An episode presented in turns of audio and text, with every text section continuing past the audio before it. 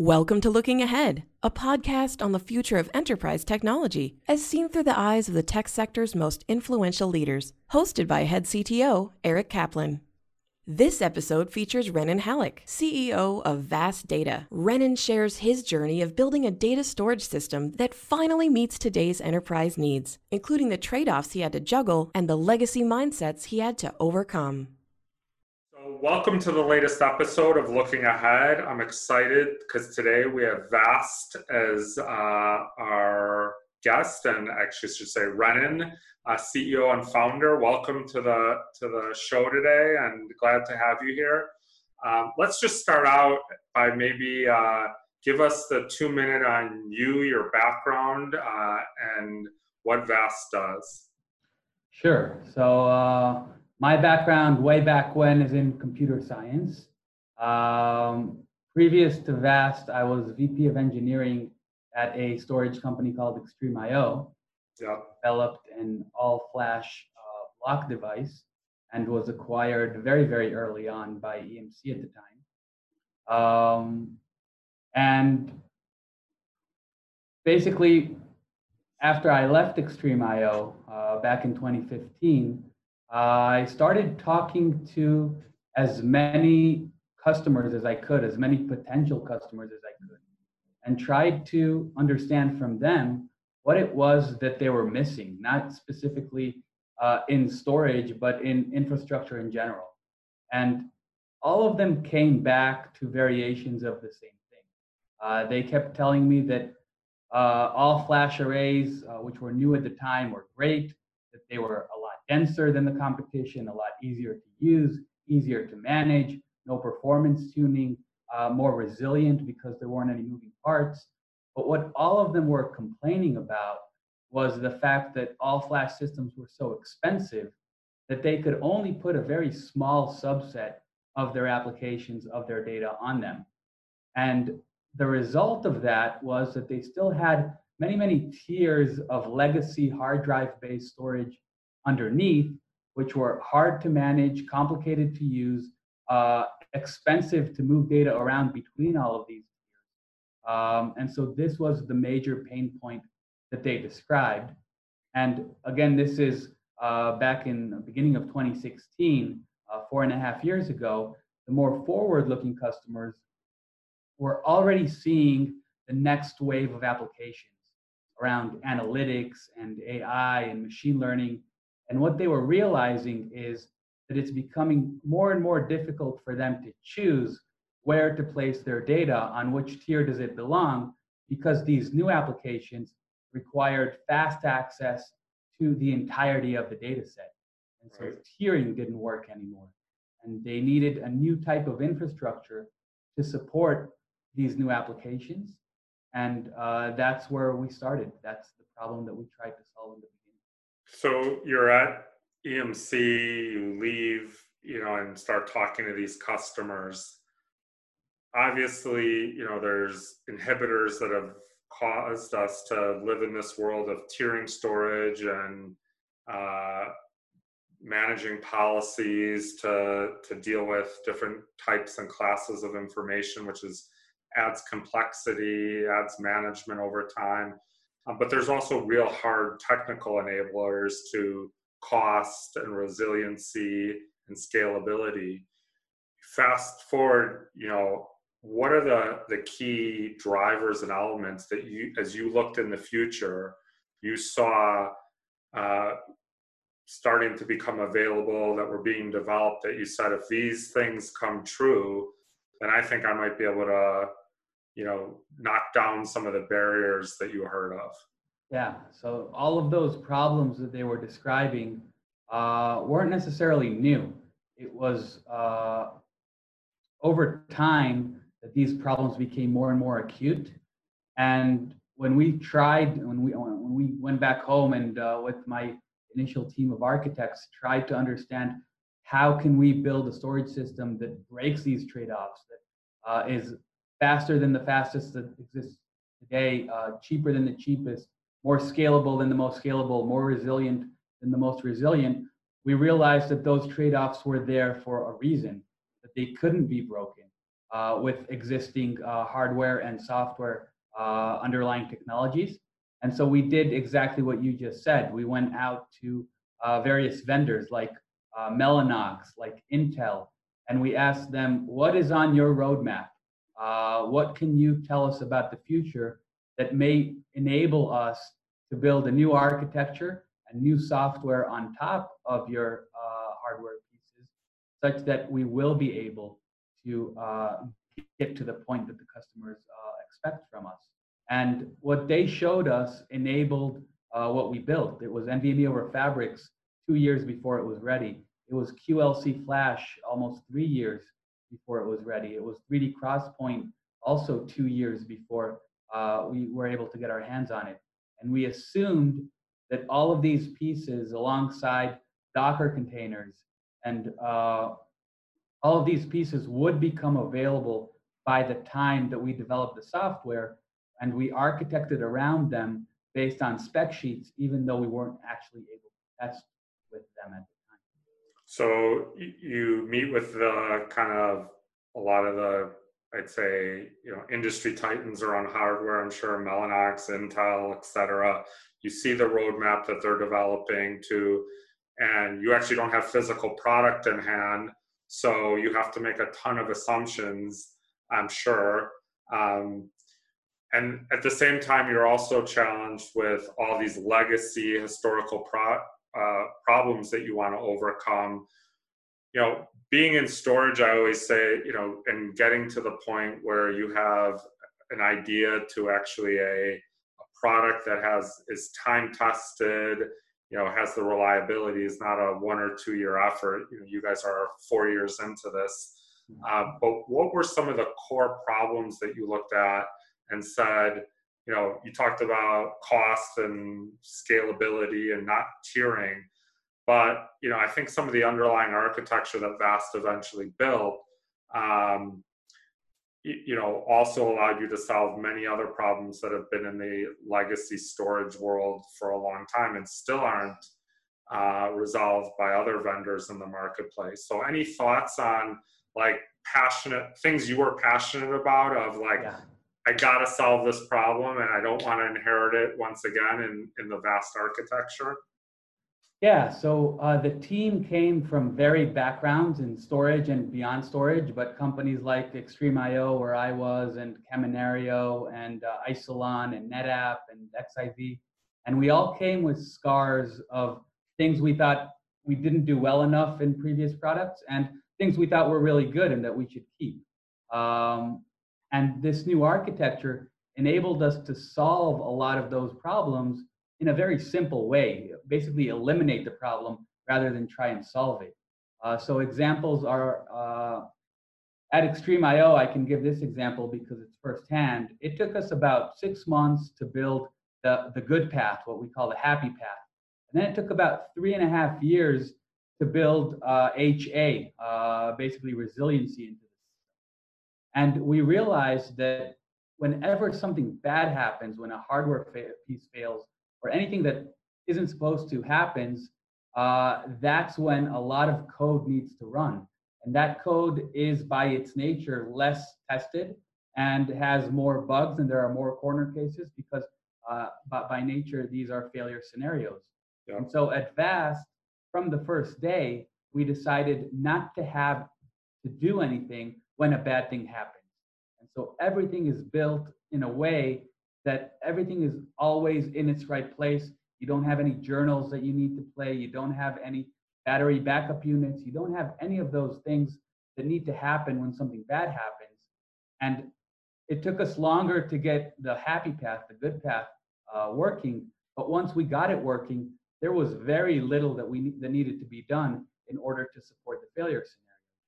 And that again goes back to the architecture and to the way that it's built for example, 3D Crosspoint, Intel's new uh, NVRAM technology, allows us to land everything on persistent media without having any type of RAM caching. And so when you don't need any battery backups, but more than that, you can now have a lot of nodes that all have access to this very fast persistent media over NVMe over fabrics. And so none of them actually need to talk to each other in order to serve requests. And so it's not just a resiliency thing, it lends itself to a scale thing. Because when you have 100 nodes and they're all chatting with each other, then that chatter limits your scale. But if you, they don't talk to each other, you can grow up to 10,000 nodes, to 100,000 nodes, and it's still okay. And so you now have all of this extra redundancy and resiliency because all of these nodes are stateless. All of the state is down in the crosspoint layer. And so they can all fail at the same time without losing data. And that's one piece of it. But the other piece of it is half of them can fail at the same time and the other half doesn't even know about it. And so scale and uh, resiliency are no longer at odds with each other, they come together. Um, the conflict between price and performance, again, was very deeply rooted in shared nothing architecture, where every node came with a certain amount of performance and a certain amount of uh, capacity. And that capacity uh, cost more if you wanted it to perform better. Uh, once we disaggregated those two and allowed us to use the lowest cost flash available, uh, we're basically breaking that trade off. Uh, and so, breaking all of these trade offs, what does it mean for the customer? It means that they don't need to think about it anymore. They don't need to choose between high scale or uh, high resilience. They don't need to choose between low cost and high performance. And so, the first thing they gain out of it is they don't need to think about storage anymore. It just works. And then the second thing that they realize, usually a few months after they start using the system, is that they can start doing things that they couldn't do before. Uh, they can start analyzing not just a small subset of their data, but the entirety of their data set. And they can do it not in a batch process overnight, but in real time. And they can have a hundred different teams, whether it's in the financial space where it's quant teams, or in the life science space where it's researchers.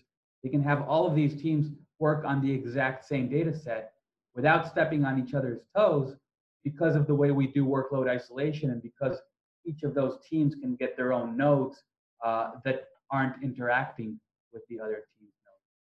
Yeah. When I look at some of the decisions you made, some of the things that stand out to me is really this disaggregated shared everything architecture the statelessness around metadata and not having to rebuild and reconstitute that uh, in terms of failure uh, scenarios and just performance and scale as well. Um, and then the container based architecture.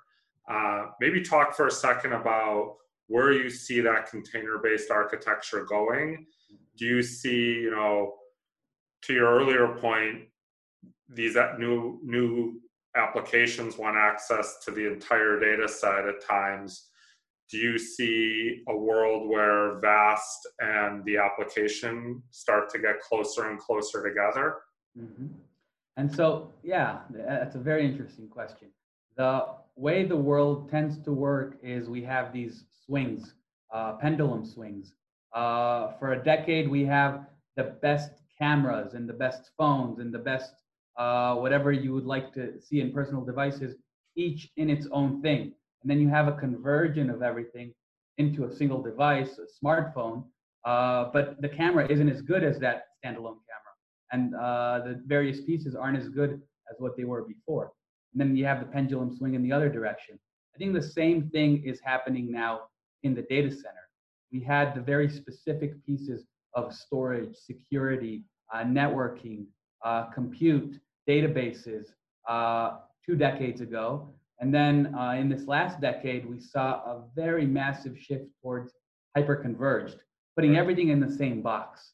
And we took it too far because those individual pieces aren't as good as they used to be, although it's a lot simpler to manage. What we think will happen over this next decade is we'll get the best of both of those worlds. And containers are, are what's going to get us there because uh, you now can have everything in the same box, but you don't need all of those services to be built by the same vendor. And so you can have your uh, software defined networking in one container and software defined storage in another container and software defined database in a third container and build this microservice architecture where you can choose best of breed for each one of the uh, services that you would like. And it's all in software and it's all container, containerized. The problem with storage has always been that storage is very stateful. And containers clash with that philosophy. You can't spin up a container or spin it down if the only place you can spin it up and down is on a very specific node that has access to the data. And so NVMe over Fabrics and disaggregation solved that. We now can access all of the information from every single container so long as it's attached to an Ethernet or InfiniBand network. And so disaggregation coupled with this shared everything approach allowed us to take a page out of the uh, public cloud book, out of the hyperscalers book, where, where they deal with uh, pets versus cattle. Uh, storage is no longer pets. Each node doesn't need to be uh, cared for in the same way. Sure. We can now spin them up and spin them down because they're all stateless and none of them have uh, affinity to a specific uh, set of drives. Have you started to see? I know VAST built a very rich API. Have you started to see clients kind of take advantage of that API, embedded in kind of their workflow and their applications to a degree? Yes. yes. So we started with standard protocols. Uh, we support today NFS, we support S3, we support SMB, uh, and we wrote all of those protocols uh, ourselves. We didn't take any uh, open source because we wanted them to have a native performance. Uh, B, we wanted them to have full advantage of this new architecture. For example, things like failover uh, that were very problematic for SMB before don't exist in our architecture because everyone can see the same shared state. Um, and we also wanted all of these protocols to have access to the same information, whether that be uh, user data or metadata. Uh, but what that lends itself to is to expose those internal APIs.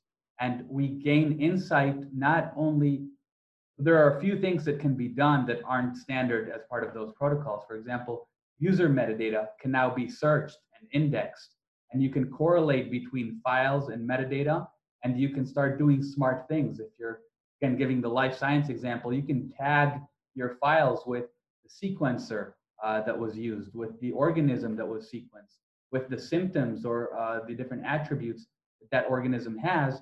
And as you start gaining an understanding of the actual data, you can cross correlate that with the metadata. And there's no better place to do that than within the storage system because we have direct access to that metadata sitting on Crosspoint. Uh, it's the most efficient way uh, to do it. And so we're exposing those APIs for our customers to take advantage of them. Uh, another example is internal to the system. Uh, we have a very sophisticated data reduction mechanism that, in fact, understands the data in a way. It, it finds similarity across the entire data set and leverages that similarity in order to reduce data down that was unreducible. And so that side effect of beginning to understand the data or find similar files across the namespace is another thing that can be exposed in a non-standard way and given to the application uh, with higher level semantics. So we're seeing select customers work with us on defining how they would like to see their next generation storage system. And uh, we're happy to build that for them because we think others will enjoy it as well. Yeah, it sounds like uh, you guys have, you know, taken, you know, the path of not tr- wanting to try to introduce a lot of you know historical legacy whether it's from the protocol perspective the metadata perspective the hardware perspective so really built for the future. Uh, you obviously made some key bets on technology when you started the company as we talked about earlier you know when you think about the next couple years what excites you in the industry in terms of other either enablers or technology that you see coming down the pipe um, that will not only be a benefit to the vast architecture but to customers uh, that are adopting the platform? Yeah so i think the data center of the future will be very different than the data center of the past. Uh, it will not be running uh, vms and uh, uh, oracle databases it will be understanding of data uh, I think this whole wave that's called AI is uh, at a turning point, and we're going to start seeing more and more applications that aren't just uh, serving data to us human beings, but understanding the data, generating insight from it, and serving us that insight. And as we advance uh, in that direction, uh, I think it'll become clearer and clearer that existing infrastructure was not built with these applications in mind and is not suitable for these applications. And we'll see a bigger and bigger shift into uh, the data center as a computer, as a supercomputer. And uh, in fact, we're seeing a lot of supercomputing uh, ideas tried uh, in this new world. Some of them are a good match, some of them are a very bad match. But uh, thinking of the data center as this supercomputer that can understand data and generate insights for, for us is, uh, I think, the key driver to what we see in the next few years. And specifically in, on the hardware space, uh, obviously we're seeing new form factors for SSDs, rulers, things that will make uh, better, will give us better density and that will make uh, serviceability better. But if I do look into that three, four year horizon, I think these new AI chips, whether they're GPUs or IPUs, uh, will be incorporated into the storage system very close to the data, such that these storage systems will not just be able to serve read and write requests, but actually understand the data and give you search like abilities and insight generation abilities from within the storage system. And that, if I had to think of what are we working on that will be available three, four years down the road, that is the thing that excites me. Yeah, it's uh, kind of your um, comments earlier. It's you know as we've all seen, and you use the analogy of kind of best of breed versus you know converge. What what's old is new, and what's new is old. Um, and these themes keep repeating themselves. You know, with obviously advancements uh, over time. But uh, it's interesting to hear your perspective. Um, I can't thank you enough for joining us today. Uh, great insight. Very excited about the VAST platform uh, and the use cases. I think it's very different and unique out there and solves, as we just talked about, a lot of great problems that uh, have plagued the industry for a long time. And not only the industry, but obviously our customers, uh, which uh, are trying to you know take their businesses in a new direction with new use cases at the end of the day. So uh, great to hear more. You can obviously go to vastdata.com to uh, learn more or reach out to us at ahead and we'd be happy to uh, help educate anyone that's more interested in the platform. So thanks again ryan. Have a great day. Thank you. Thanks for listening to looking ahead featuring eric kaplan Looking Ahead is produced by Ahead, experts in delivering enterprise cloud infrastructure, intelligent operations, and modern applications. We build platforms for digital business. Learn more at thinkahead.com.